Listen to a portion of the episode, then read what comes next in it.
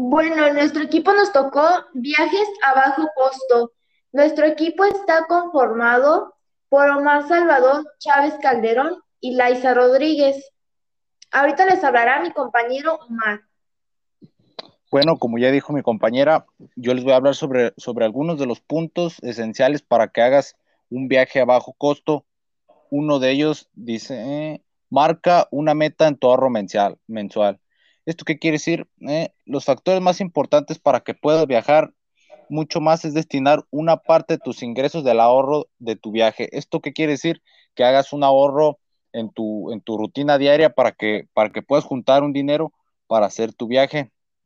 Otro de los puntos, sé flexible en tus fechas de viaje. El no tener una fecha específica de viaje puede significar el que encuentres excelentes tarifas en boletos de avión hacia el, hacia el destino de tus sueños. Otro de los puntos, enlista los lugares que quieres visitar. Hay una frase que dice, decretes lo que quieras para que se haga realidad yo recomiendo hacer una lista de los países o ciudades que quieres visitar para que, para que los puedas, para que se te hagan tus objetivos de diario y, los, puedas lograr, puedes lograr o cumplir, cumplir el sueño de, de visitarlo, ¿no? Otro de los puntos. Encuentra vuelos baratos a distintos destinos. Si aún no sabes a dónde viajar, hay herramientas de búsqueda en la web que te ayuden a encontrar vuelos baratos para que puedas economizar. Otro punto dice, mm, investiga la temporada en la que viajas. Investiga en la web para que coincidas con las temporadas altas y bajas de otros países, que coincidas con México, ¿no? Para que sepas las temporadas bajas donde, donde puedes economizar algo de dinero. Otro, viaja ligero. ¿Esto qué quiere decir? Que, si vas a viajar en avión, que no cargues con maletas, con maletas muy pesadas para que no te cobren un extra en la tarifa del, del avión, ¿no? Sigue mi compañera.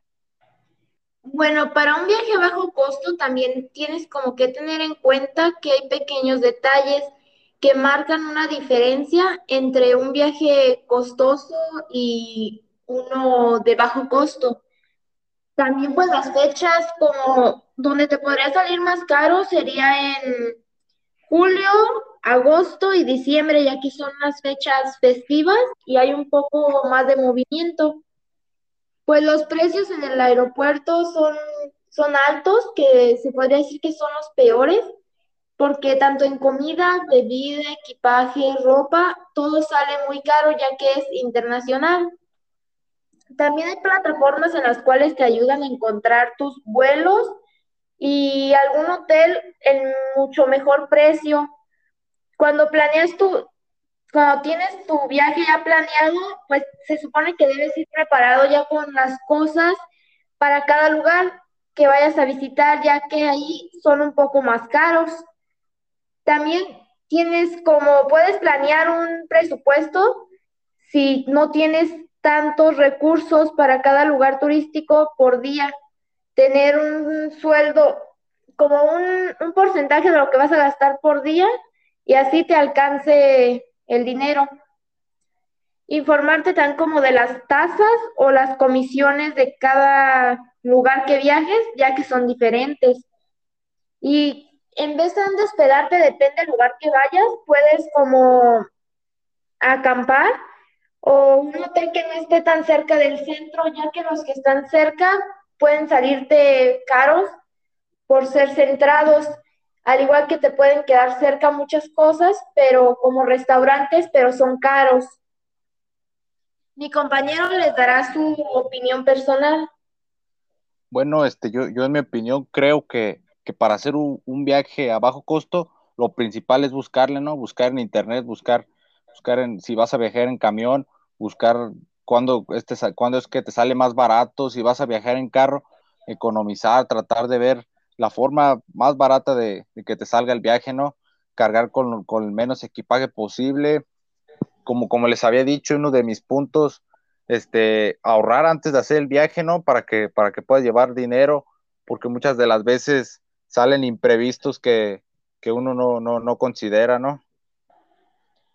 Pues sí, también sobre todo tienes que tener la flexibilidad tanto de día como de horario, porque puede ser que los vuelos más económicos ah, tú no puedas o algo y tienes que tener esa flexibilidad.